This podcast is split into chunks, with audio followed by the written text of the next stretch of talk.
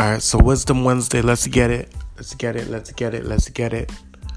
Um, you know, today I have a bit of a um, a lesson for you guys. You know, this whole thing evolves around lessons. It's called Nelly's Life Lesson Sessions. Anyhow, right? But today, um, I just wanted to get more in depth, right?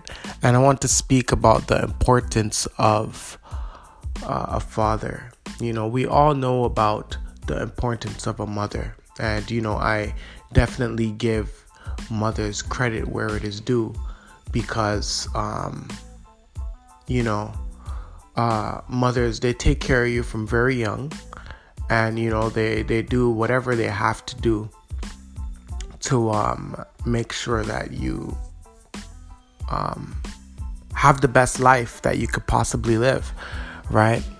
But also, uh, especially in the African American community, we have a short of fathers, right? So fathers are missing from our, our, our young guys' lives, our young girls' lives. And because of that, I think there's so much poison on the planet. Because of that, our our black men are growing up angry with the world and, and, you know because of that our young girls are getting into toxic relationships having daddy issues and so forth you know? So um i really feel like the importance of a father is is, is crucial in a child's life you know? Um i myself have grew up without a father and I know how hard it is to um, try to become a man, but not knowing how to become a man because no one ever taught you how to become one. And there was no example really around you of what to really be, right?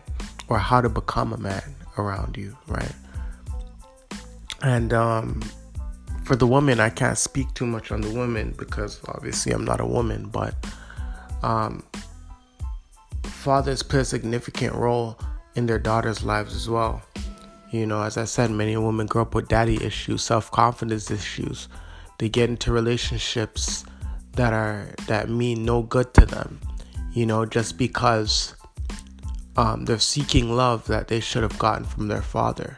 So what happens a lot of times is that they get into uh, relationships and probably you know have children before time. And you know the whole cycle is just uh, brought up again you know where the dad probably runs away and you know they end up going crazy. They're verbally abusing the child. The child is not in a good uh, environment to be growing up in. And you know the cycle just continues. And uh, what happens normally is uh, that child who they conceive they adapt the same um, behaviors that the mother had and and it continues and it continues and it continues. And that's why we have to really um, smarten up and get ourselves together because soon enough there's not going to be um, any strong household you know? There has to be the head in the household and the head of the household is the man you know. And um, if there's no men in our households, then guess what? The households are being run by women, and women are not really, you know, some might be um, offended by this, but women are not really meant to lead. We are really there to really lead. We're, we're there to lead everyone. Men are there to lead, and the women are really there to follow you know what I mean? And I I follow the Bible, and uh, you know even the Bible says it. You know, um, and I think that you know even getting dark um deeper that uh that's why so much people take so much aim at the black community because once they can get the head out of the picture the rest of the body is not hard to defeat once you can get the man outside the picture that's it. You know? So Um, young men, take care of your kids. Stick around, you know, and don't just stick around until they're 18. You know, stick around, have their back for life, become their friend. You know, become your daughter's friend, become your son's friend. And uh, life will definitely work out for you.